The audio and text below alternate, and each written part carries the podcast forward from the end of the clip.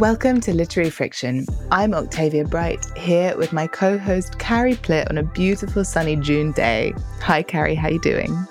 Hi Octavia, I'm doing great because it's a beautiful sunny June day. We're also recording this on the weekend, so I'm full of life. Oh my god, so good. how are you? I'm great. I'm I'm at the beginning of my book tour, so I'm I'm tired, but I'm riding high. It's been amazing to meet a load of readers and have some really phenomenal conversations about the book and just it's in the world. It was reviewed and they didn't pan it. Like it's I'm good. It's a I'm, little bit I'm, more than a not pan. You're being very modest. Well, it was a good review and it was a massive fucking relief because I was nervous.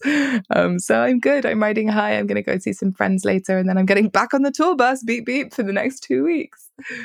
Yeah. But anyway, enough about me. Before we get into it, let's get business out of the way. So if you like, you can support us on Patreon by subscribing at patreon.com forward slash lit friction, where you will also get access to an extra minisode each month. There are now 29 waiting for you there, and you can also suggest themes for us to talk about. But now back to minisode 41. Welcome and thanks for tuning in. As mentioned, Octavia is currently busy on her book tour. So today we are bringing you a rerun of one of our earliest minisodes, our third one to be exact, from April 2019 in a world before COVID existed, for instance. My God, what a long time ago. Yes. this was also a really fun one. So we we jumped in talking about the idea of red flags, in which we got into literary snobbery, books as cultural capital, whether it's ever okay to judge a person by their reading habits. And it was, yeah, it was fun.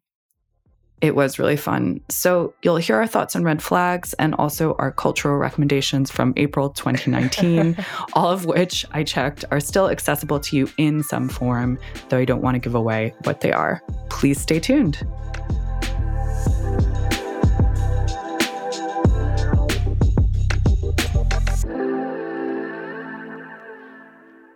Welcome to Minisode 3, where Carrie and I wang on about books and have opinions about things. Um, which yes. makes it sound really thrilling, doesn't it? But it, I think it is. Damn. Well, we've had good response from our listeners. That's so we, right. we continue to do the minisodes. Um, and as we've done on the other two minisodes, today we are going to, for the next half an hour or so, first of all, answer a question about books. And then second of all, give you some recommendations for other cultural things that have filled us with joy. And there will be the usual musical interludes. That sounds like a tongue twister. Yeah. Usual musical interludes chosen by Eddie.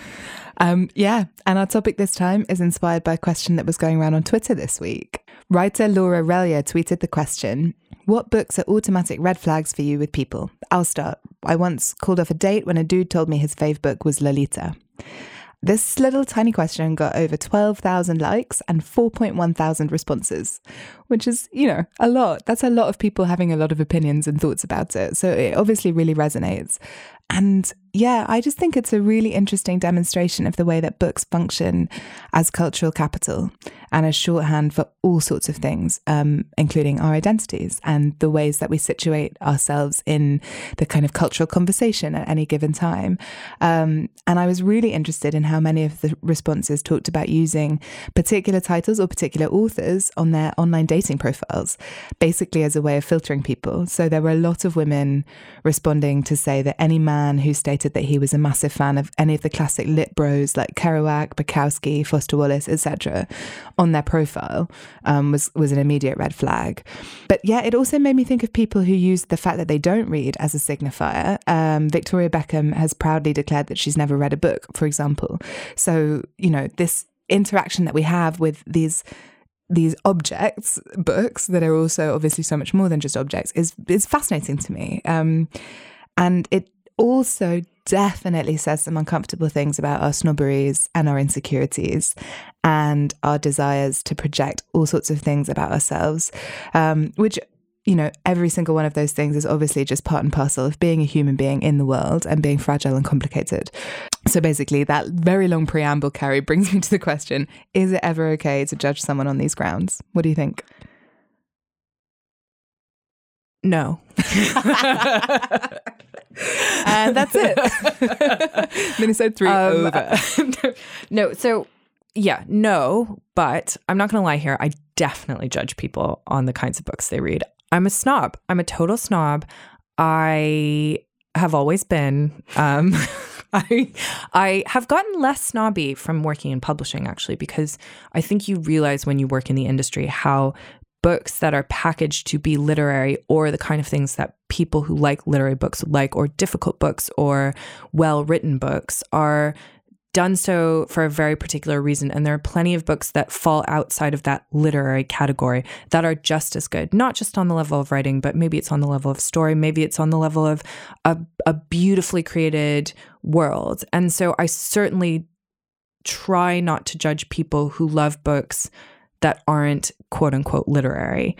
That being said, um, I think I do. I think if somebody says that their favorite book is Shantaram, the sort of backpacker novel, or you know, for me, it was The Alchemist by Paulo Coelho. Yes, yes, that is in the same category yeah. of books. I I have to say it it makes me, you know, question them a little bit. it's really hard, isn't it? Because we're all snobs and snobbery is about insecurity and, you know, but yeah, I I mean, I want to support you in that statement because I am also a snob about these things and I wish I were less snobby. Yeah, and I think the thing is I do wish I was less snobby. I think I used to be invested in being a snob and now I'm really not and fight against that instinct in myself partially because I know a lot of people, many of whom I'm very close to, that either like books that I don't think are that good or don't read at all. And that doesn't make them any less wonderful as people. And so I think when you really, really evaluate your snobbery, you get to the bottom of the fact that that is is the truth um, and you're cutting yourself off from people who are probably very wonderful people yeah totally and also when you gain an understanding of the way that like educational privilege and access yeah, and yeah. all other kinds of things plays into this stuff you know like when you become awake to the fact that whatever it is that you might be pinning your identity on and that you might be very minutely judging and feeling snobby about is something that other people don't even consider. And when you realize that you know, that doesn't make either of you less interesting or less rich in your experience of the world, then you let it go. I mean, I think it's something that you mature out of as well, don't you? I'm so much less judgmental in general than I used to be because I'm more comfortable in myself. I'm more comfortable in the world. I'm less ignorant about a thousand things. Yeah. I'm still very ignorant about a thousand more things. You know, it's a work in progress, isn't it? Um, and like you, yeah, I am consciously engaged in trying to be less snobby. And I notice when, when snobberies or prejudices come up, uh, I try to interrogate them and figure out where they're coming from and actually what it is about me that's making that happen. Because it's always about me, you know, it's never really about the other person. Having said that, though, yeah. the Twitter question being about red flags, I mean, what do you think about that? Do you think that's ever legit? Because it's a slightly different part to this question, I guess. Yeah. So my instinct again was to say it's not legit because you don't know why somebody loves that, especially writers you mentioned like Hemingway or um, Updike or uh, like Chuck Palahniuk, that those sort of very very masculine writers um, who you who you might think, okay, this is this is a bit of a red flag in terms of how somebody is going to think about feminism and treat women and all of those things. Even then, it's like, okay, are these people interested in this writing because it's good writing? Or are they interested in this writing because it glorifies masculinity? And it's really hard to know. I mean, I think you could also argue that those two things are kind of inseparable from each other. But right. I think there were a lot of really smart responses on Twitter to the question that weren't just, oh, this book is my red flag. I liked this uh, response from Cecilia Marie this was my partner when we first met, but I suggested a few books, which he read. Fast forward, he can talk your ear off about bias in the publishing industry, and his fave book is Trumpet by Jackie Kay. So don't judge a guy by his reading list, judge him by how he reacts to yours. Which is a very good point. That is a very good point.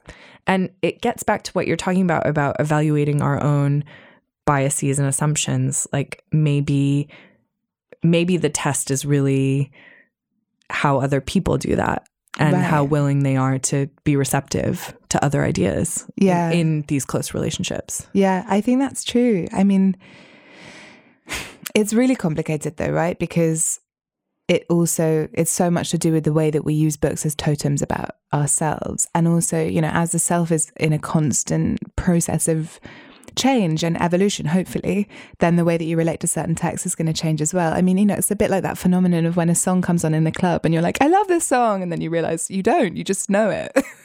and I think sometimes that happens with books as well. You know, the way that we retain like the title of a book or we have an emotional reaction to it when we first read it, but we don't reevaluate it. We don't think about it necessarily in the years that pass. And then you meet someone 20 years after you read Lolita or whatever, who's like, it's my favorite book. And the way that you relate to it might be different now if you were to reread it, but at the time it remained crystallized as this phenomenal text or whatever it might be. You know, it's, I think it's not as straightforward as we might feel that it is. Yeah. And I think you're so right about that. That books, when we say something is our favorite book, we are making the choice to use that book as a signifier. And cultural signifiers already attached to that book are then transferred to us. So it's worth it's worth listening to what people say that they like about culture because that is in part part of them constructing their identity. Yeah, big time. And, and and so as you say, like it's really hard to separate those things. I think when people talk about what their taste is, it is them sort of staking a claim to to who they are and who they want to be. And if that's really at odds with how we construct our identity, maybe it's important to pay attention to that. Yeah, absolutely. But I think that's the thing. It's not so much about um about whether someone states a book as a claim on their identity, but it's about how they talk about it and how they relate to it and if they have any self awareness in that whole thing. Mm. And I think the other thing that's tricky about this is that two things can be true at once. Like when I was in my late teens, early 20s, I mean, God, I cringe when I think back to the cultural signifiers that I was like sticking all over myself like stickers on a suitcase, you know? And when I was thinking about this this question, you know, I legitimately love Dostoevsky's writing, always have. Uh, he's a great writer, guys. Don't know if you've heard of him. um, but I know that when I was a young woman and like desperately invested in proving my intellectual worth and really um, feeling the need that as a female presenting person to have myself taken seriously uh, by attaching myself to this like big masculine writer. Um, you know, I was using Dostoevsky or like the fact that my favorite writers at that age were all the Russians as this like very embarrassing to look back on. I mean, I try and look back with compassion, but you know, the way I was relating to that signifier was complicated and it was totally about presenting myself in a particular light because I also desperately loved Ian Rankin and a whole pile of crime fiction. And I never said that up first. Yeah. But yeah. you know, the flip side of the snobbery thing is that I've been, I mean, God, I've been on the receiving end of people's literary snobbery my whole life because. Uh, you know, you meet someone who'll say that they love a book, and you'll say innocently, like, "Oh, I haven't read it," and they'll be like, "What? You haven't read that?" You know, and you, you know, that suddenly they make you feel a particular way when um, Katherine Angel, actually, who we had on the show many years ago, who's a great writer, um, an academic, tweeted again last week, there's no wrong time. I'm going to paraphrase this, I might get a bit wrong, but basically, you can't have missed the boat in reading a book. There's no wrong time to read a book. Um, you can read it whenever you like. You know, don't mistake the publishing industry's cycle as a reading life. And I think it's such a good point. Um, so when anyone's being snobby with you about a book, and I mean, you know, I'm internalizing this advice also. It's it's sometimes just a question of you haven't had access to it, you didn't know about it, you haven't heard of the mm. writer, you haven't had the chance to think about it yet. Um, but my God, yeah, I mean, like I still love crime fiction. I think it's great. I love quite a lot of genre fiction, and you know, people make you feel bad for that, and they have no right to. Yeah. Okay, but do you have any red flags? Yeah. Dave Eggers. um, I guess, uh, I mean, Jordan Peterson, which actually you mentioned when yeah. we were thinking about this. Uh, any, anyone who said in the first like moment of meeting them or on a dating profile, let's say, that Jordan Peterson was their go to guy, I would not entertain meeting them because that guy is poison and you know i don't care i don't care i understand that some people think that there are nuanced things to say about his writing i disagree and that is a hill i'm willing to die on and i guess well i was thinking about this i think less a particular writer and more you know, maybe being dismissive of an entire genre or an entire thing. So, like, I mean, I've definitely met men who are proud of the fact that they don't read work by women. That would be a big red flag. Mm. Um, although, interestingly, flipping it the other way, women who don't read work by men would be less of a red flag for me even though I think it's a shame and I think it's I think it's silly to discriminate entirely about one gender. Obviously, we're looking at a bias that has existed for centuries in the publishing industry, and there's something about redressing the balance. Um, so, you know, if someone said I never read writers of color, that would be a massive red flag. If someone said I never read the writing of white people, that would not be. a red flag. Do you see what I mean? It's mm-hmm, kind of complex. Mm-hmm. But the other thing it made me think of was that I, I went on a date with someone once who very proudly declared to me that he never read the work of living authors. And I just thought, what an absurd way to position yourself. like I don't get it. I don't I don't understand that instinct, but that's pure intellectual snobbery. Yeah. That's all about like a work of art proving the test of time. Yes. And I mean, what a way to lock yourself into really old fashioned perspectives and to ensure that you are mainly reading the work of white guys, you know? What? Yeah, that's absurd. Well, listen, it didn't I think I think that's a nice way to think about it. Um, and I hadn't thought about it that way, but I I think those are all very very clearly red flags.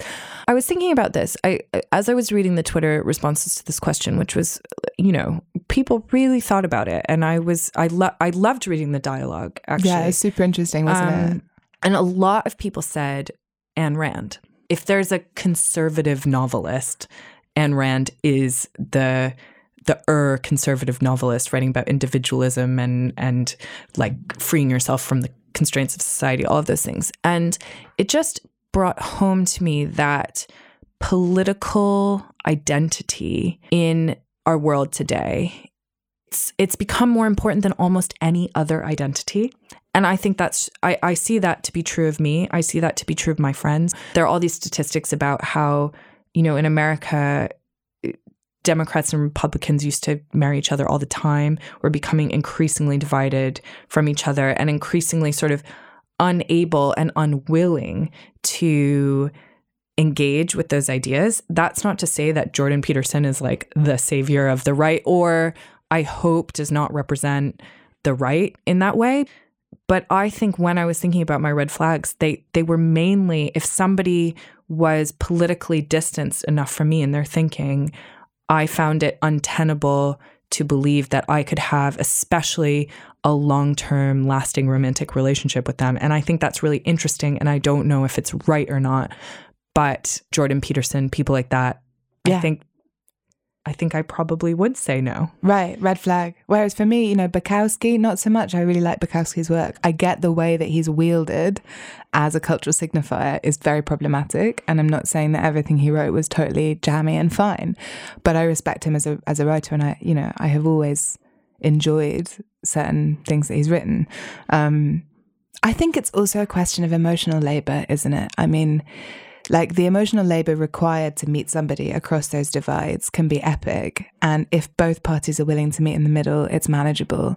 But if you end up having to to go over the other side, it's very, very tiring. And is it something that you can build into your daily experience? Mm. Yes or no? You know, it's up to you. But um, I mean, I when I was on dating sites, which was a long time ago now, I I put that I was a feminist academic. That was my way of filtering. Mm. and Lord knows I got some intense responses to that, you know, because it is something that prods at people. And maybe that is the equivalent of a guy who's a right winger saying that he loves Jordan Peterson. Maybe that's his filter to push away women like me, yeah. you know, like, yeah. uh, and maybe that's okay. I don't know. I find it, I find it hard to say that because I find it sad. I find it sad, and yeah. I don't really know what there is to do about it. But no, yeah, yeah. On that cheery note. um, all right. Well, we'll be back in a couple of minutes with our, our cultural recommendations, so stay tuned.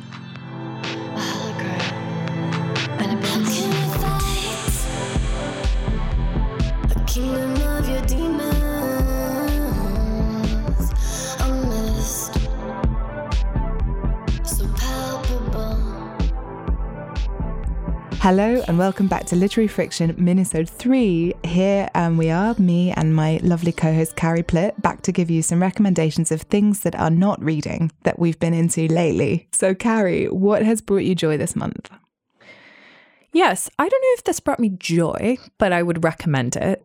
Is that already breaking the code? No. Okay. No, no, there's no code. This is a free and easy, flexible economy of uh, Okay, great. enjoyment. Yeah. Um, I really enjoyed the film that just won the Oscar for Best Documentary, which is called Free Solo. Oh my god, I, re- I really want to see it. No, I haven't. Yeah, tell me everything. It's it's great. So it was made by a couple, Elizabeth Chai Vasarhelyi and Jimmy Chin, who is actually a climber himself. So he really understands this world, and you can see that. And actually, one of the things I love about this documentary is partially about how you make a documentary about someone scaling a wall, um, and you sort of see the behind the scenes of how they set up cameras and what how they capture it and everything like that. But anyway, it documents the attempt of the climber Alex Honnold to climb up El Capitan in Yosemite, which is acknowledged as sort of the hardest wall to climb in the world, but doing it without ropes, which is called soloing. That's so um, insane. It's me. insane. It's an insane thing to do. And I think what this movie is asking is why would anyone ever do this? Why would anyone ever bring themselves this close to death? Take this risk, um, knowing that it is a risk. and does it answer that question? Well, I don't know if it answers the question, but I think that it is a documentary that lays out before you this man and asks you to decide whether you think what he's doing is worth doing. Um, which I really liked about it. It didn't, you know, it didn't hit you over the head with these questions. It didn't it wasn't just a movie about wow like the you know how there can be those broy sports movies about like oh dude that's amazing. Like you scaled that wall. Amazing. And i'm not interested in that. What i'm interested in is I just I love your bro persona really very much. um is is why somebody does this. And i came away feeling that i better understood his personality. And basically it's that he is a very particular kind of person who is is fully focused on climbing Mm. um, and really fully focused on, and it seems to be the only thing that makes him feel fully alive, as far as I can tell, That's fascinating. which is fascinating. Um, It makes me think of that movie Man on Wire. Did you ever yes, see that? yeah, Yeah, I Yeah. wonder if there's like parallels. I mean, it seems like there must be. I think yeah, there definitely are, and Yeah. also the cinematography is just amazing. I mean, it's set in Yosemite. Oh my god, Um, I'm like bursting at the seams with the desire Yeah. to go there. So- I've never been. oh god it's it's one of the most beautiful places in the world and i just it kept me on the edge of my seat for the full 90 minutes or whatever i i just think it's a really great documentary i would really recommend anyone watching it who's interested in these things and i mean we know that he actually makes it so that helps um with the stress. yeah. i don't think i would have wanted to go in not knowing whether he died Mm, you know interesting. but also the film, sorry, I'm I'm going on too long, but the film really grapples with the fact that they are making a movie that might end in them filming their own friend's death. Yeah, that's that's It's a wild thought, isn't it? Yeah. yeah. So so yeah, watch it if you can. I saw it in the cinema. I think it might still be playing in theaters around the UK and it's great in in widescreen. I really want to see it.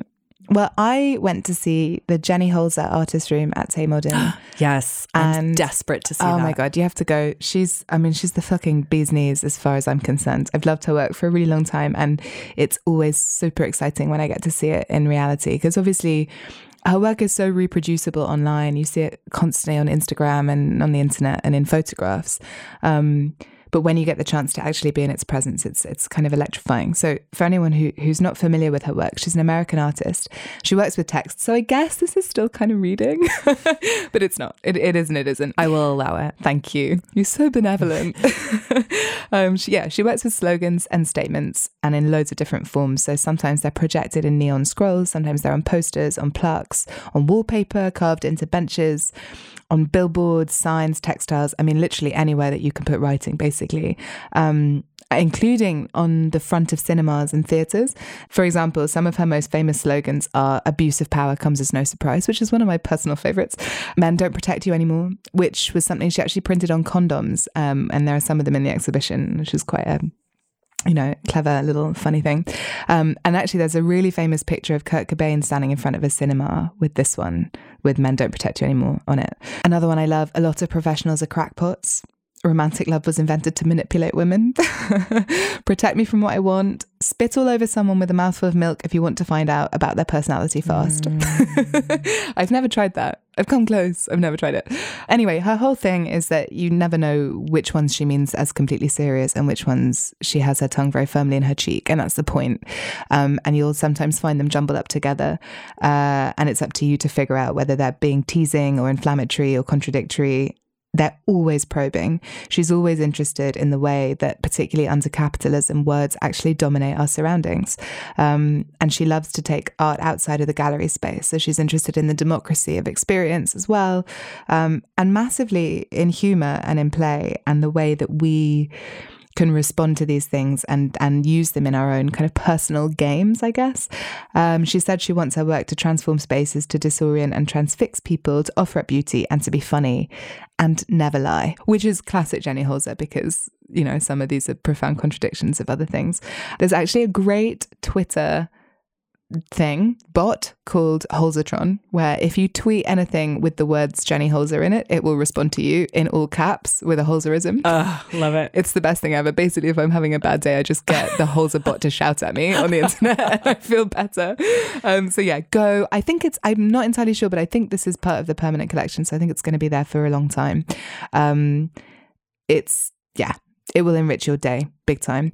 Um, and then the other thing is, like pretty much everyone seems to be who I know, uh, I've been really enjoying series two of Fleabag, which I find very fucking funny. I haven't watched it yet. Oh, it's great. There's I a sexy priest. I recommend I it. it. Yeah, it's um, really fun. No, I'm saving it up. I kind of want to wait until it's all out and then binge it. Yeah, I think that's a wise decision. I'm itching for the next the next one already.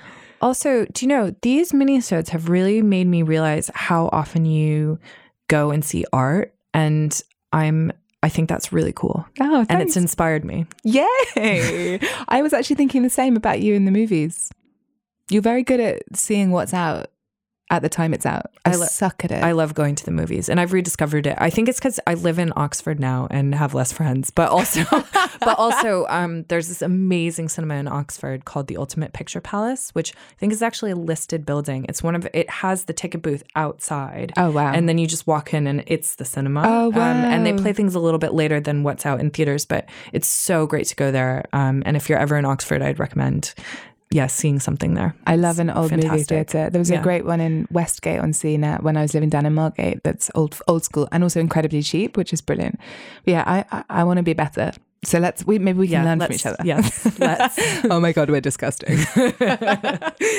okay, well, I want to see Free Solo. You want to see Jenny Holzer. We will get on that we reconvene next time. That's all the time we have for today. Big thanks to Paula at NTS and to Eddie Knight for editing and music.